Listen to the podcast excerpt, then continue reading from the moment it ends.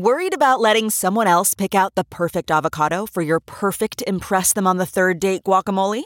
Well, good thing Instacart shoppers are as picky as you are. They find ripe avocados like it's their guac on the line. They are milk expiration date detectives. They bag eggs like the 12 precious pieces of cargo they are. So let Instacart shoppers overthink your groceries so that you can overthink what you'll wear on that third date. Download the Instacart app today to get free delivery on your first three orders while supplies last. Minimum $10 per order. Additional terms apply.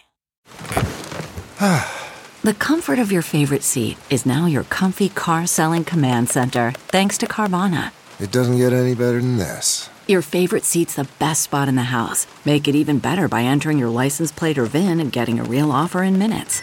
There really is no place like home.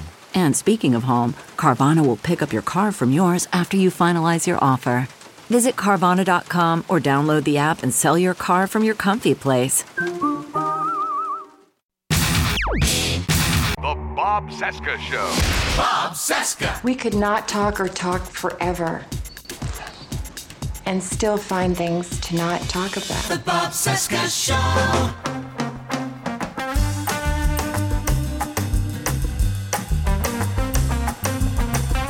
From our nation's capital, it is Wednesday, April 20, 2022, and this is the interview edition of the Bob Cesca Show on the Sexy Liberal Podcast Network. Hi, I'm Bob. Hello, Bob. Hi, day 457 of the Biden Harris administration, 199 days until the 22 midterms. Find me on Instagram at the Bob Cesca, Twitter, Bob Cesca underscore go. Rachel Bitecofer returns to the show today. I'm not breaking any news when I say that after two successful national elections, one in 2018, another in 2020, the Democrats ugh, are in serious jeopardy of losing everything, uh, everything that we worked for in those elections. The big question is this what do we have to do in order to reverse the historic trend and actually expand majorities rather than gifting the unpatriotic weirdos and grifters on the Republican side with majorities across the board? So I decided uh, to bring in political strategist Rachel Bitecofer to talk about where the Democrats are lacking and especially how to fix it so we can actually clobber the Republicans this year. There's some harsh reality in today's show, but there's also quite a bit of hope. But the time for action is right damn now. So let's dig in, put on our war faces. Meantime, think about supporting this show by signing up for our bonus content at bobcescashow.com. All right, here's me talking with Rachel Bitecofer. More fun, more music. The Bob Cesca Show.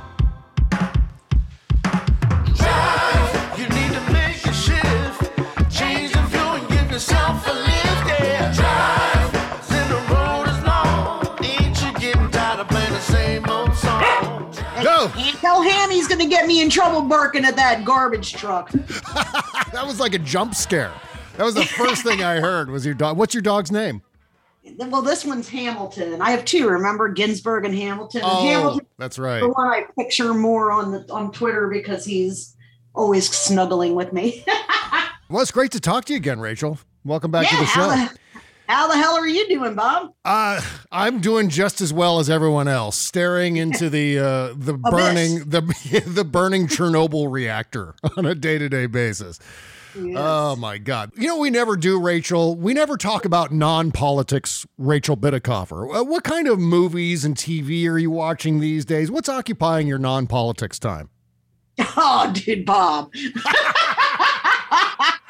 Listen, man. Okay, I don't know if I if if I I had a lot of fun when I was young. Okay, let me be clear. I had a rip roaring good time until my mid twenties when I settled down. Mm-hmm. So it's not that I haven't lived. Okay, Yeah. so I don't want you guys to cry me a river here. When I tell you, I don't spend a lot of time right now not on the focused on on the on democratic collapse. Right. Wow. So like what I've been doing in my free time for fun is stutter, studying, intensively studying the rise of fascist movements in other countries. Yeah, sounds sounds fun. Yeah. Yep. How they consolidate power, right? Mhm. You know, what to, in order to disrupt it, because if you can't, you have to understand how something occurs to disrupt it, you know? Sure. And then in addition to that, you know, a little bit of military strategy because, well, you know, if shit hits the fan, I want to be useful. Yeah, you do need a break once in a while, right? It's like uh, if fascism's too much, then well, you know, it's on the lighter side military strategy. There you go. When I when I want to take something like now, occasionally I'll squeeze in an episode of Bridgerton, Uh-huh. which is a, a um, season two of a season one show that premiered during the pandemic, and it's Yeah. kind of like a a little bit more salty uh, version of Downton Abbey, a little less you know distinguished. That's my guilty pleasure. I read a lot. I read for pleasure. I'm always reading um, a couple at a time recreational books. Great. Uh, but you know, I've also got a special needs son, Mhm. and I have to be uh, hands on Yeah. with my my son a lot more than you would an, you know, a regular eight year old. So it's yeah, I just don't get a lot of free time, and I feel compelled right now to spend the time I do have trying to avoid this hot mess. Are you guys still are you settled in on the West Coast now? You know what? It's, it's funny because until yes until yesterday, I'd, I'd have to say no because I've been waiting for my Oregon license plates, which is a very important moment to me. Let me tell you, when I left to go to graduate school in 2009 in Georgia, Yeah. the very last thing I was able to hold on to from Oregon was my plates, and I didn't replace them until I was legally required to. And when I took them off of my my uh, station wagon back then. It was with a, a real trepidation that I'd never make it home. And so when I got home a couple months ago, I was, you know, I'm gonna get my plates, and it's gonna be a big moment when I put my Pacific Wonderland Oregon tags back on. And you know, damn if they just never showed up until yesterday. Oh my God. So to answer your question, now I feel complete. You know what I always do, Rachel? Whenever I hear someone has moved to Oregon, I go right to a TV series on TLC called Little People Big World. And it's, oh my God, if you've just recently moved to Oregon, it should be an orientation video for anyone who's just moved there because it's like it's this farm in rural Portland in that area that is run by uh, uh, little people and they sell pumpkins at Halloween time. Uh, plus, they've had a, a reality show on TLC for like the last 25 years. Oh my God, this show is so incredibly addictive, but it's basically all I know about what happens in Oregon. That's my my full impression of Oregon is little Well, people, I- big I- world. and you know, I'm incapable of, of telling you whether it's reflexive or reflective or not because I've never seen that show. I, I Um, strangely not enough, that I'm yeah. above TLC fare. Occasionally, I'm a very cultured individual, Bob. You should Sure. understand. Of I'm, course. I'm so cultured. I can go from Deadliest Catch Mhm. all the way to So You Think You Can Dance, and I might even throw in. So you know, I'm definitely a huge football fan. So Yeah. of course, there's that. Uh, you know, and I've even been known to watch that "Say Yes to the Dress" show a few times and Oh, be hypercritical about women that want to wear mermaids that don't have flattering mermaid forms. Yeah. Get myself in a little Twitter tr- trouble there, buddy. I'm just, I'm gonna, ha- you know what? I'm gonna have to fly out there, and we'll just have to watch TV together for a while. I think that would be a blast to just sit and and Oh, dude, wait till you see Oregon. You ever want to come Yeah. out here, buddy? I'll take you on a tour of wine country. You'll lick Pinot Noir right out of casks. Okay. Oh, that You'll sounds taste delicious. the best cheese that you've ever eaten in your life. Yeah, And yeah. you'll get to see the Emerald Valley in all of its shiny glory. Wow. Uh, but I definitely recommend you do that over the summertime when Oregon is at peak, peak beauty. So, are you still working on Strike Pack? Is that still a thing? No, I left Strike Pack on the 1st of April, so the first of this month, so that I would be non affiliated with a super PAC, so that I could work directly with federal candidates and any um, you know, pertinent clients that I wanted to Yeah, yeah. for the fall after I realized I, so with Strike Pack, you know, my my ultimate mission is a 51 seat 218 majority plan. Okay. Nice. And in order to compete with that, we, we are going to have to deploy a centralized, aggressive, referendum style brand offensive against Republicans in as many swing locations as possible to have any chance of holding back this midterm effect. And uh, I realized quickly that I, the, the strike pack was not going to have that kind of budget and that I could be more effective on affecting more strategy in more places uh, if I was to outsource my brain. So that's what I'm doing right now. So, what are the odds? Let's say 10 being most likely the Democrats could defy history this year, and one being the least likely. Where are you right now in terms of your general forecast on what's going to happen in November? So I know two things as of today. I can I can track the two main polling indicators, and frankly, the only two that matter.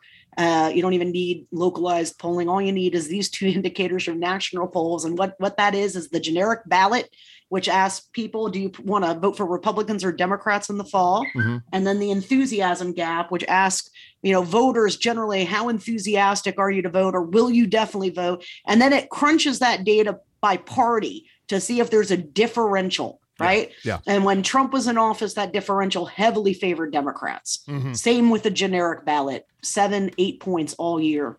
Now it's inverse. Number one, the generic ballot favors Republicans. It's a modest favorability because keep in mind we have that national population advantage. Yeah. But it, it, it- Democrats cannot even be tied on the generic ballot and be prepared to have a good cycle. Okay. So right now Republicans have two to three point advantage on that. Has not changed as the news cycle moved away from the internal divisions of the of the Democratic Party and its struggles with Manchin and Sinema to Ukraine and other headlines for over a month now, we've still seen no effect. And, and by the way, that's after Joe Biden has handled this NATO situation, the Ukrainian situation, given the constraint of, of nuclear destruction, um, expertly, right? And there's Yeah. been absolutely no rally around the flag effect. First time in American politics we've ever seen a national security crisis of this caliber, and we've seen no rally around the flag effect. And that's because Republicans and right leaning independents will not,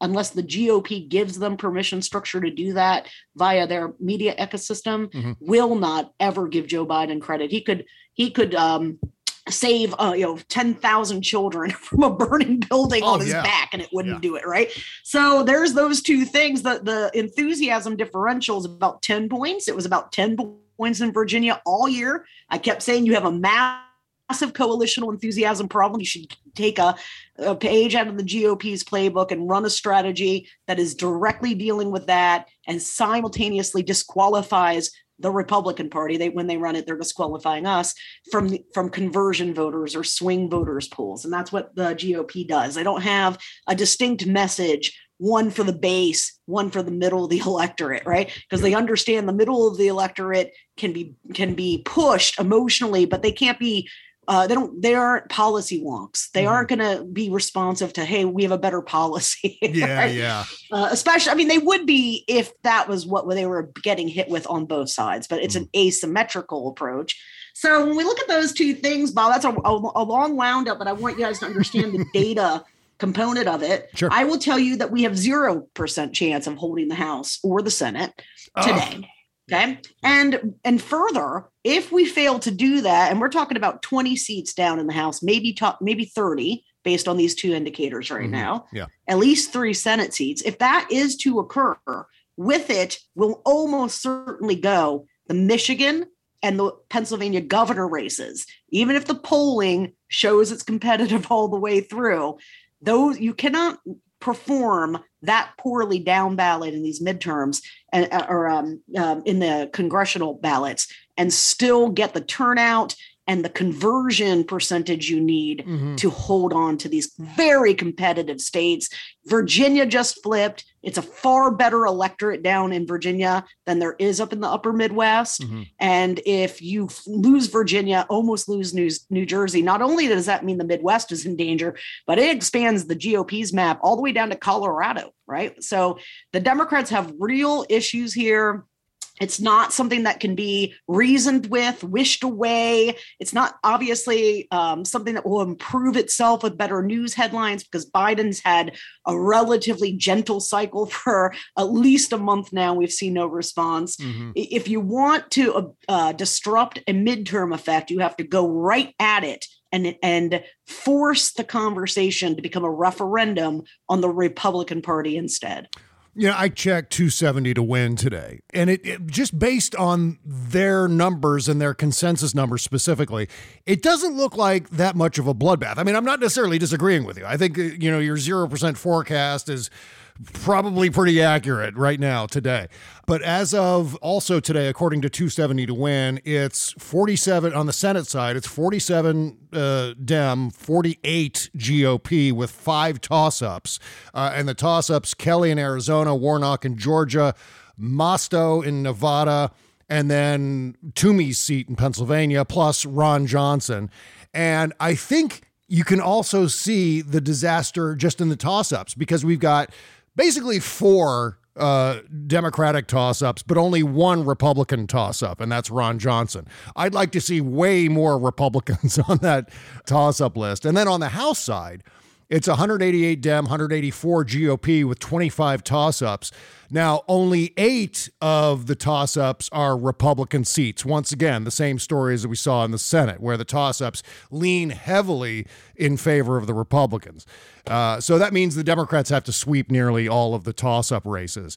And from where we're looking right now, it doesn't look likely, does it? doesn't look like they'd win half of the toss-up races, right? Yeah. So you know the thing with 270 crystal ball silver stuff that Mhm. stuff will reflect what i'm telling you unless we disrupt the strategy right Okay. if we change if we turn the titanic and we have time to do that right now right in terms of this messaging apparatus and the strategic effort that we put forward Mhm. we can change this but it, let's say that I- i fail in that and i would assume that i would fail in that then as of today those forecasts will look like what i'm telling you but it will not be until september So, what's driving this right now, Rachel? I mean, let's say, for example, if gas prices and inflation drop by, say, July, they're back down to somewhat, uh, you know, what we would consider to be normal levels again. Will that be enough time for voters to calm the F down and look at Democrats again? Or have these issues already metastasized in voters' minds? Like, this is already. no it's absolutely impossible for that that a small decrease in gas or even large or a uh, decrease in inflation on its own is going to change the fundamentals. The fundamentals are set in stone and i'm not talking about economic fundamentals. I'm talking about structural fundamentals. Ugh. this is a midterm election. Yeah. we are now the in party. You can see you can see the transition away from out party in party and polling data all through 2021 and now we are squarely where the republicans were in 2018 okay? Mhm. and um, we can disrupt that. We can do what they did because they actually mitigated quite a bit of their loss in 2018 they, they the map for the realignment um, we're talking about towards the end of the decade and they were just they've moved so far to capture white working class men especially that they've isolated and triggered a realignment a de-alignment among college educated voters Mhm. so um, we think about that like the, the districts were so favorable for Democrats in 18 that there was places like Richmond where I just knew, even though that district was an R plus seven under the last PVI calculations almost a decade prior, that, that when it got redone, it was going to be a D district. And that's why Abigail Spanberger would win it for sure in 2018, right? Mhm. So when we think about um, you know where we're at now, we're going to be coming under um, new maps, right? Uh, we don't have those maps finalized. So uh, you know the the fact is the redistricting stuff has given us an opportunity to compete for control of the House. Yeah. Be prior to the favor bill way that shook out and that was a product of two things democrats in states where they had not tied their own hands behind their back already maximize seat share okay and offset some of those gains and number two the republicans screwed themselves by undermining the census amongst latino voters especially in the south and cost themselves a couple extra seats in the process right Yeah. so that, that has allowed us open the door to compete for 218 seats in the house all right uh, so when we look at these toss-ups though you know we're going to see those start to slide away from democrats over the course of the summer and the fall unless democrats understand that you ha- if you want to change a midterm narrative you have to strategically change it. It's not going to change on its own. And in fact, along those lines, Rachel, I don't know if you saw this speech from yesterday by this Michigan State Senator, Mallory McMorrow. She delivered a, God, a hell of a barn burner speech about this nonsense with grooming and so on, the demonization of gay people, the, the, the attacks on Disney and so on. Well, she was personally attacked by one of her colleagues in the Michigan Senate. And uh, she hit back in a way that I have not seen so far this year, uh, at least coming from a Democrat. Last I checked, this video had 9 million views and counting. It's probably well over 10 by the time we're talking at this point. If the Dems did one or two of those kind of speeches per week, like really viral, uh, salient, uh, strong, cutting speeches, Don't you think that might change the game at this point? That there might be a chance. I mean, I'm it just would looking if for an we opening were. here. So here's where we all go wrong, though, Bob. It's like we have this thing called naive realism. All humans do. It's not. It's not unique to liberals to Democrats. Yeah. Everybody's got naive liberal uh, realism. It's just that in this particular circumstance, electoral politics, it is particularly damaging to Mm-hmm. us. Okay, and what that is is that as our human psychology um, it, it will allow us to account for the fact that people are different, right? That there's variation in personality, intelligence, interest, whatever, but it really cannot quite empathize and you know actually eh, eh, move over to an empathetic perspective where you can think and feel and see the world in a completely different way right because it's Mhm. not that liberals and democrats disagree on issues they do they disagree on how the world works right Yeah. Oh yeah. and so, in our bubble of naive realism, our special version of it, we think everyone reads the news.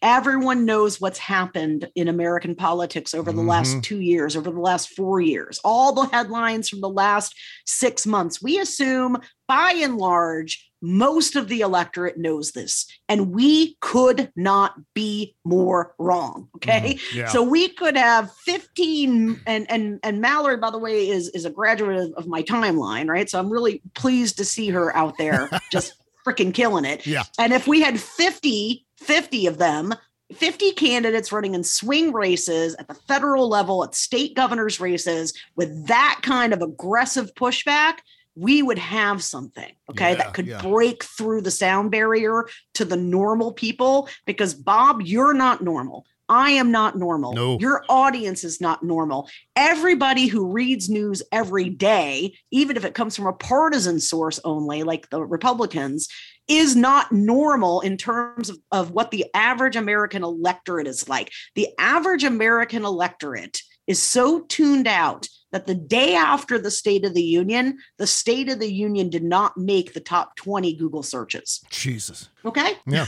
Uh, and that's not surprising in the slightest. That yeah, seems. yeah. So if we want people to know what's happening, Yeah. it is our job to tell them, Uh-huh. and we must go with the lowest hanging fruit. Okay. The Republican Party organized itself to a multi level, multi office, multi state plot, cons- um, conspiracy to overthrow the election Mhm. that ended, right? It pinnacled in an armed insurrection assault against the ca- Capitol, which was also articulated and planned. Okay. Yeah. And nobody knows this but us. I promise you that. Nobody knows it but us. Well, the conversation I find myself having with other Democrats most often is this, Rachel, and it's kind of a, I wouldn't say it's a disagreement as much of it is a, uh, a debate, which is that I think there's expectations that the DNC in particular is going to be the source of some sort of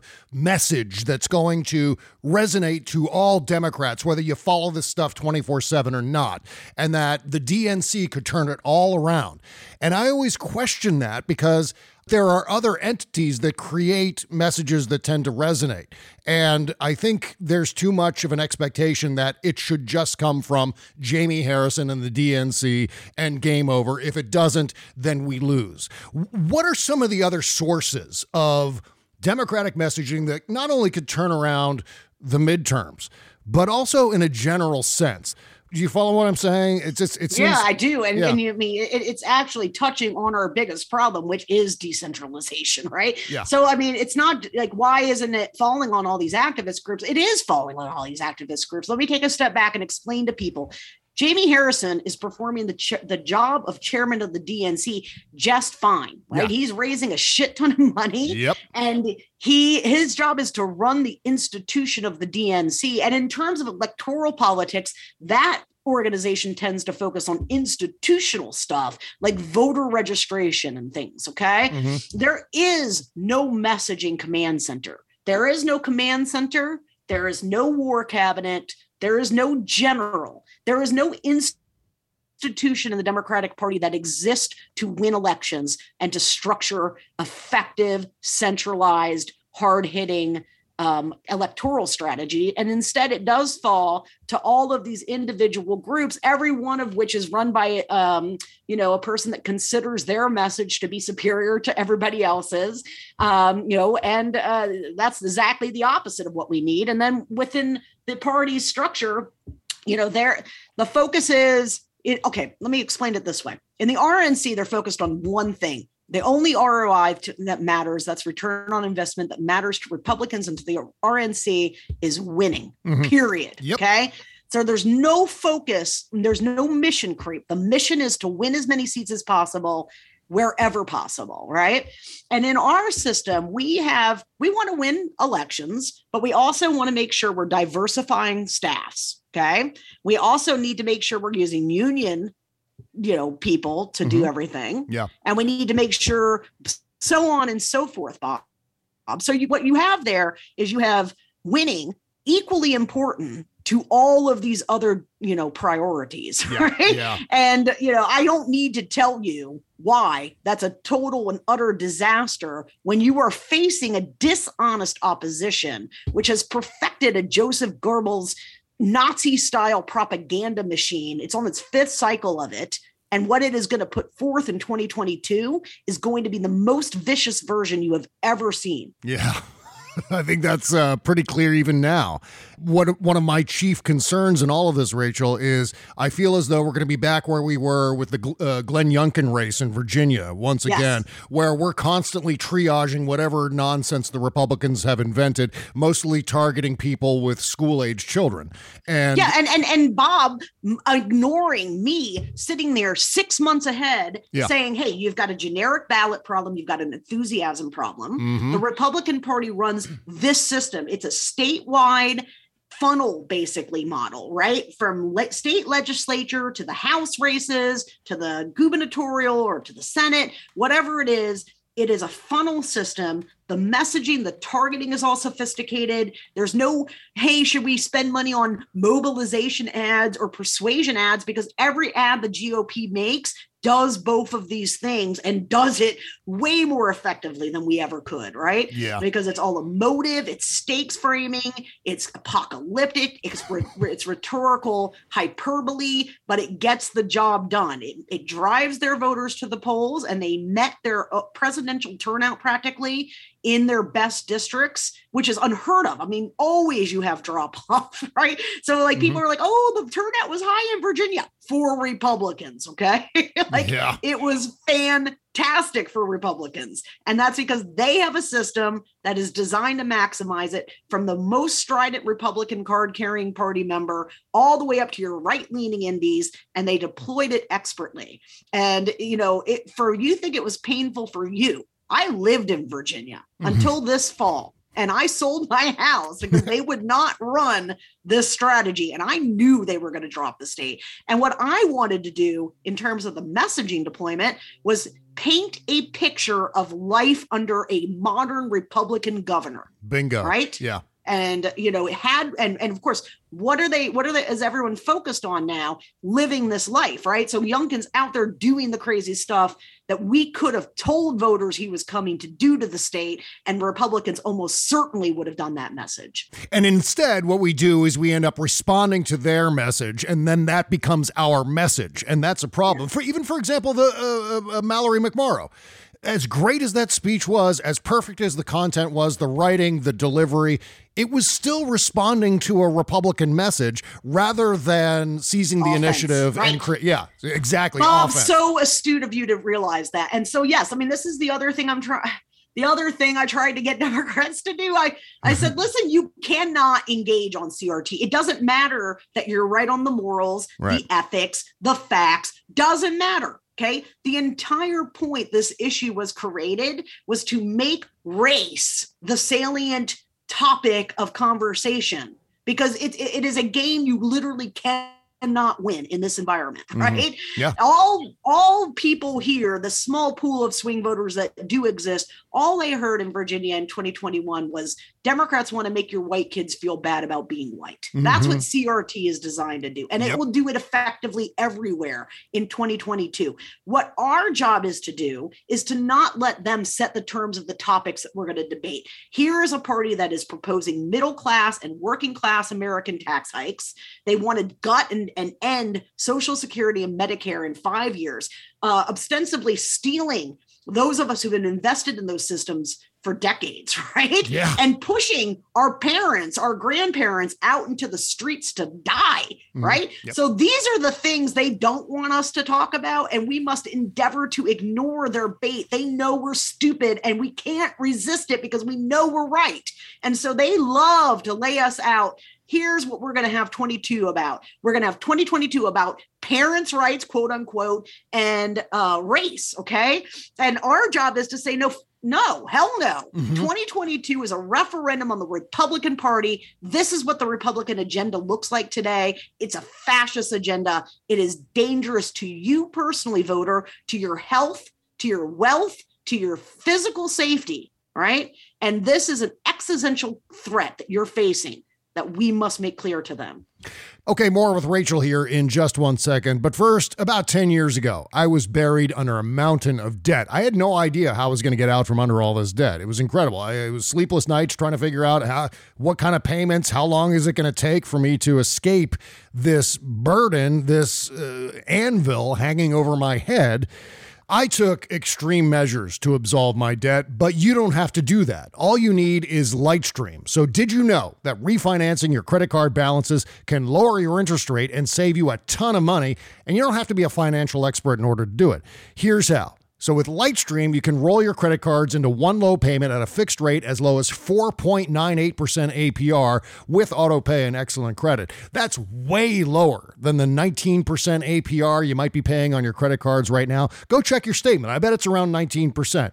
You can get a loan from $5,000 to $100,000 and there are absolutely no fees. Lightstream believes the people with good credit deserve a better loan experience and that's exactly what they're going to deliver. Also, they're going to deliver this just for my listeners. Apply now and get a special interest rate discount and save even more. The only way to get this discount is to go to lightstream.com slash Cesca. That's L-I-G-H-T-S-T-R-E-A-M dot com slash C-E-S-C-A. Link in the description under this episode at bobcesca.com. Subject to credit approval, rates range from 4.98% APR to 19.99% APR and include a 0.50% auto pay discount. Lowest rate requires excellent credit. Terms and conditions apply and offers are subject to change without notice. Visit lightstream.com slash Cesca for more information. What makes a life a good one? Is it the adventure you have? Or the friends you find along the way?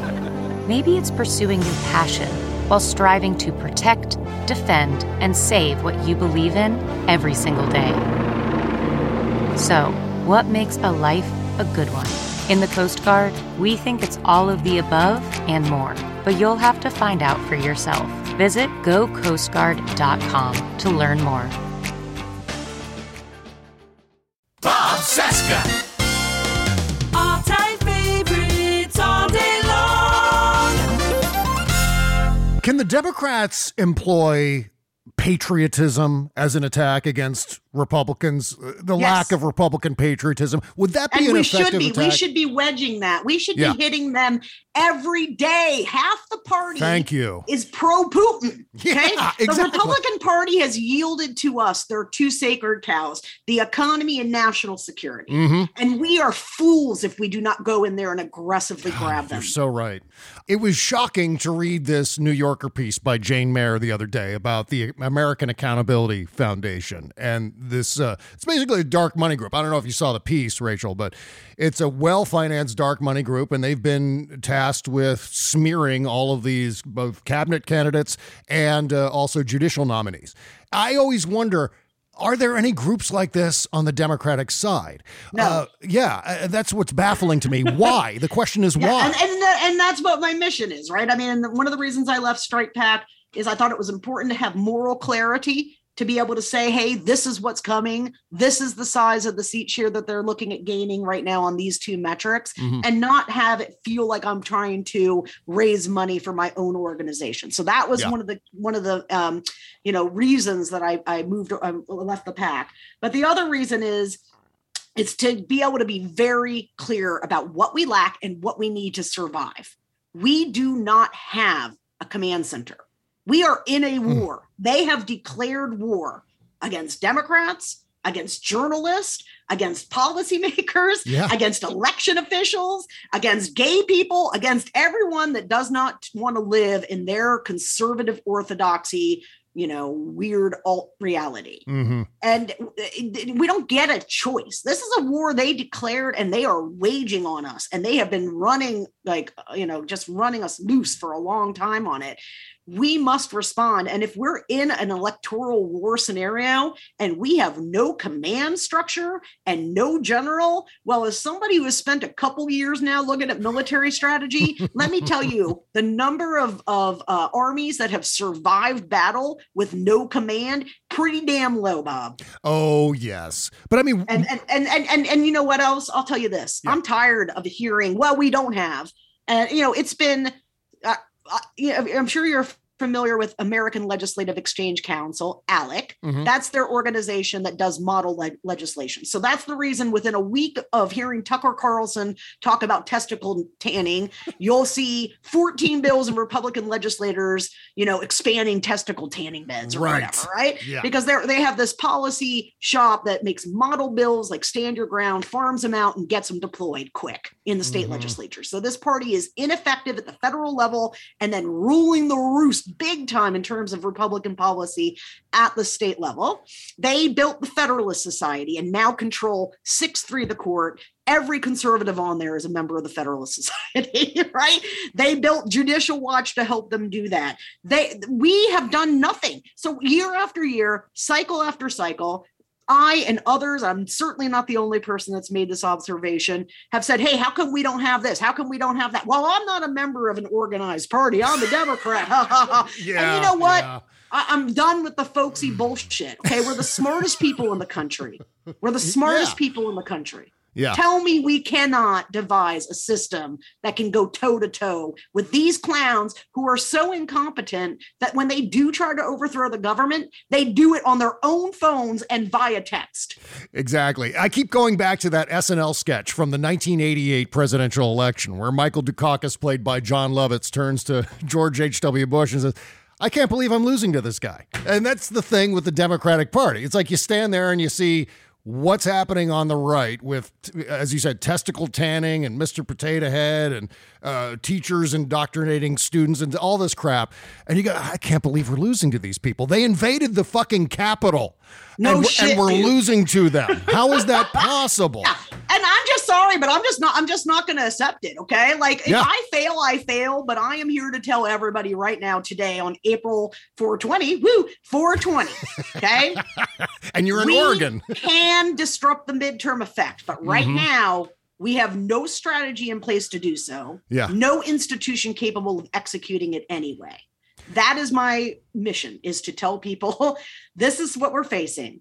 We must make the conversation dominate about Republicans. So, you know, I have absolutely zero worry that we're going to have tons of ads and messaging about how Democrats did this and they did that and they delivered shit, whatever, right? Mhm. That's great. There will be zero war machine messaging as of today that's effective. We Yeah. need a full brand assault. Yeah. We need to make it very clear to voters this is what the modern Republican Party is, because right now, most of them just think it's about taxes. Okay. Mhm. Low taxes. Yeah, Republican, low taxes. Good for the economy.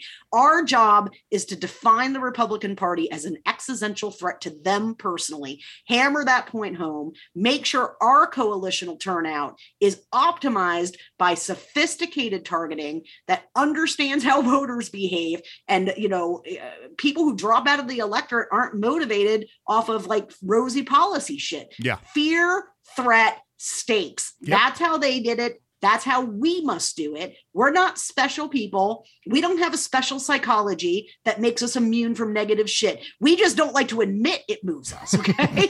so it's time to wake up. get real because it's not it's we're not no longer in a wildfire situation the whole motherfucking country is on fire Yeah. and we have to meet the moment There's so much navel gazing that goes on too around the notion, and you've mentioned this word already at least a couple of times, Rachel, and that's the fascism word. A lot of Democrats I hear from say, well, how are you going to sell the idea of Republican fascism to the quote unquote folks, the people who don't follow politics on Twitter on a day to day basis, who are only casual voters or casual followers of politics? And what do you say to those people? I mean, how do you make that pitch? I, it, it, cracks me up because it's like what do, do they think that socialism like democrats when i ran a poll in, in i think this is like 16 2016 maybe Yeah. maybe 2017 i ran a poll once and asked voters what's the first word that pops in your mind when you hear and like you know i had various things republicans democrats donald trump that right hillary clinton Mm-hmm. and for democrats guess what it was dude socialist Socialism. Yeah. Okay.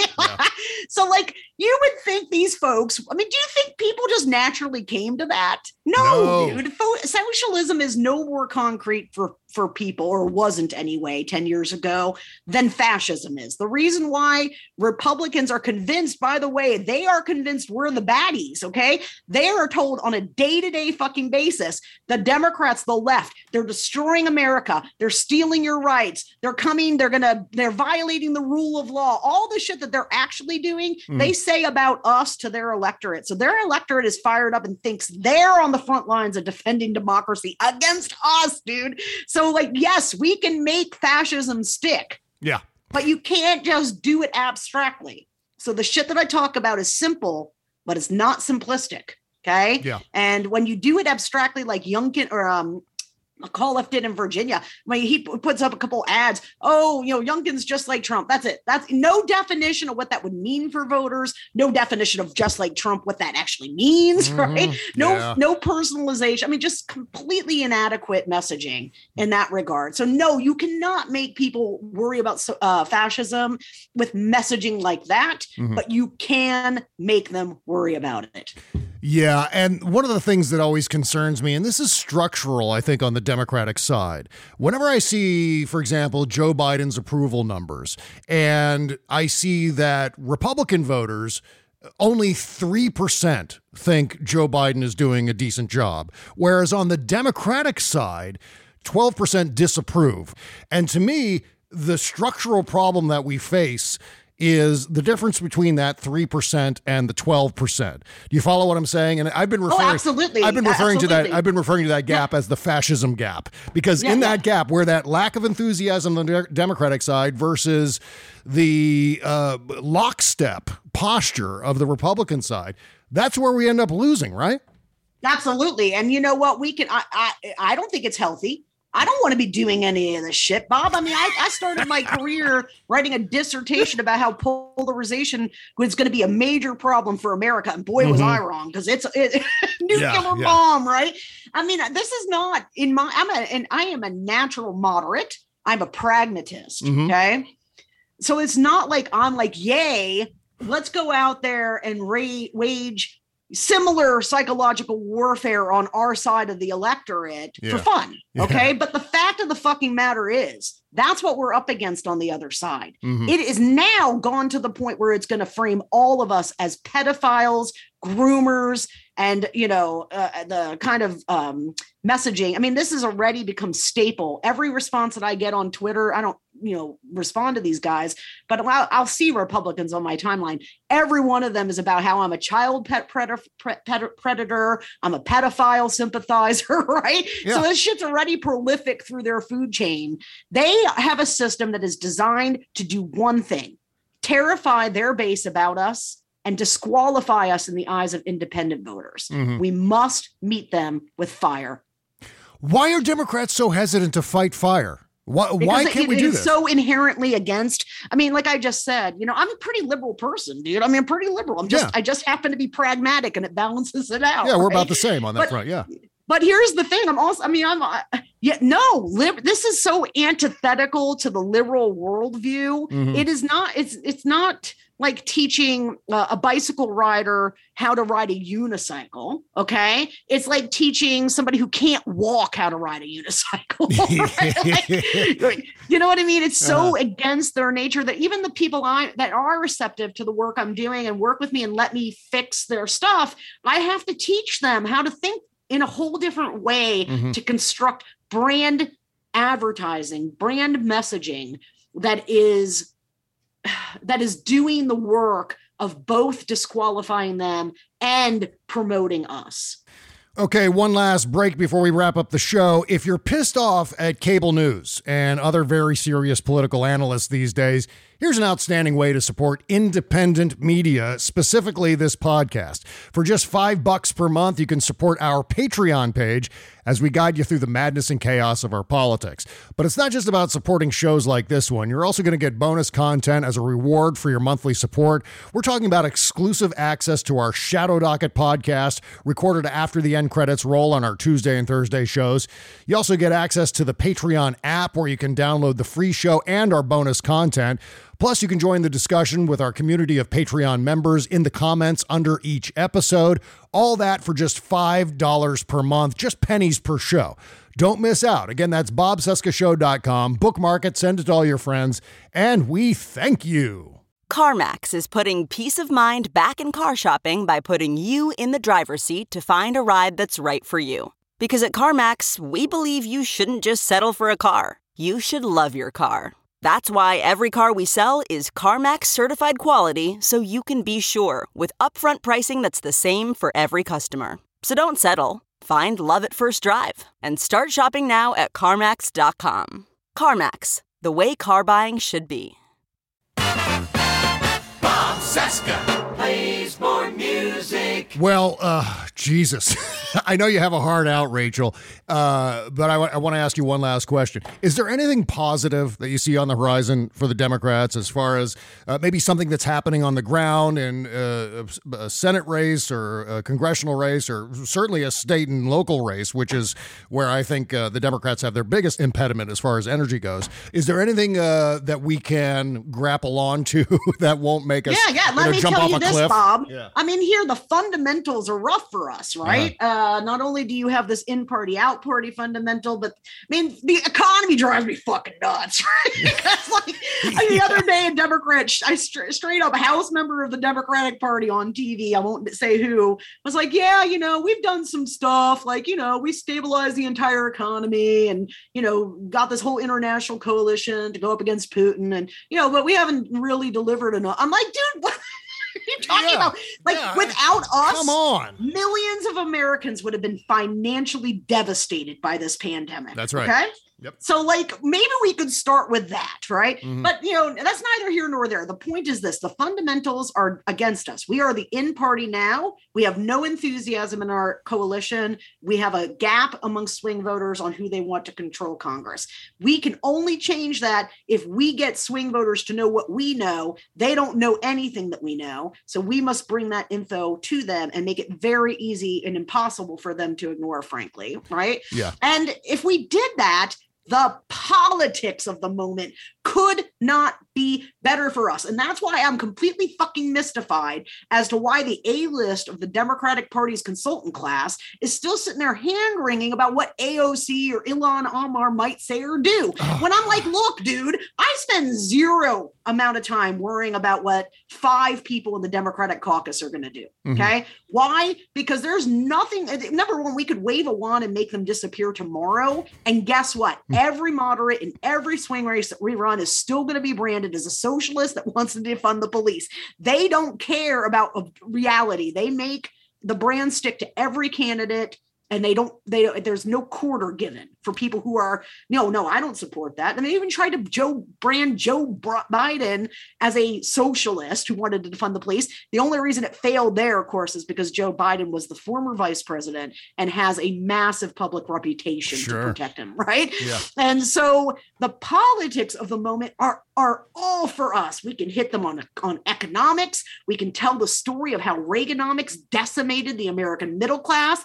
The Republican Party had its hand behind the decline of our infrastructure. It has stood in the way of action on climate change. It is standing in the way now of action on every pressing public policy issue we have. Okay. And we need to make it clear this ain't your granddaddy's GOP, folks. Mhm. This is a Republican Party that wants to eliminate abortion, eliminate birth control, take control of the federal government, federalize our state system, you know, potentially putting it under one national conservative umbrella. We are in a crisis situation, and we have to make sure voters don't walk into the ballot booth in 2022 with a normalcy frame, right? We Yeah. need a crisis frame. That's how we can turn things around. And of course, you've got Liz Cheney and Adam Kinzinger on that select committee getting ready to send us balls. They're going to pitch them out. The question is, can I scramble a system in place to hit the ball they pitch? Because it's not enough to have hearings. It's not enough to have MSNBC and New York Times and even little local papers talking about what actually happened in them. We have to find a way to make average people look at the information that we want them to see. And anything else other than that aggressive push is going to fail us. We got to find you a billion dollars right now, Rachel, and you need to enact this plan immediately because this is, uh, God, this is exactly everything that you've said here is exactly what we need to do. Oh my God. Thank you so and, much. And you know what? I and Bob, that's again just a one more shameless pitch. That's Yeah. why I was like, okay, look, people don't want to give me money, fine. okay, I, I'll be free agent. Yeah. Bring me in, man. Let me fix your campaign. Let me fix your There candidate go. races, your IEs. We can optimize this. We can do it together. We, you know, we're running. We have a common enemy in the anti-democratic Republican Party, Mhm. and this is a moment we should all be rowing in the same direction. Yeah, I so, so agree. You can follow Rachel on Twitter at Rachel Bitecofer. I got a link in the description under this episode of bobcesca.com. Any place else you want people to uh, track you down? No, I think that will that will do it, Bob. That's a horrible way to put it. Yeah, can anyone else track you down somewhere? oh my God! Thank you so, Uh, thank you so Trust much, me, I already get some fun mail. Yeah. Oh God, I can't even imagine. I can't even imagine your DMs. Uh, you are the smartest kid in class. Thank you so much for all your hard work, Rachel. And I hope people are listening. I hope people pay attention to exactly what you're saying. This is the real deal. And I can't thank you enough for helping me get that message out. Uh, you bet. Take care. We'll talk to you next time. Yep, sounds good. Bye-bye. Bye-bye.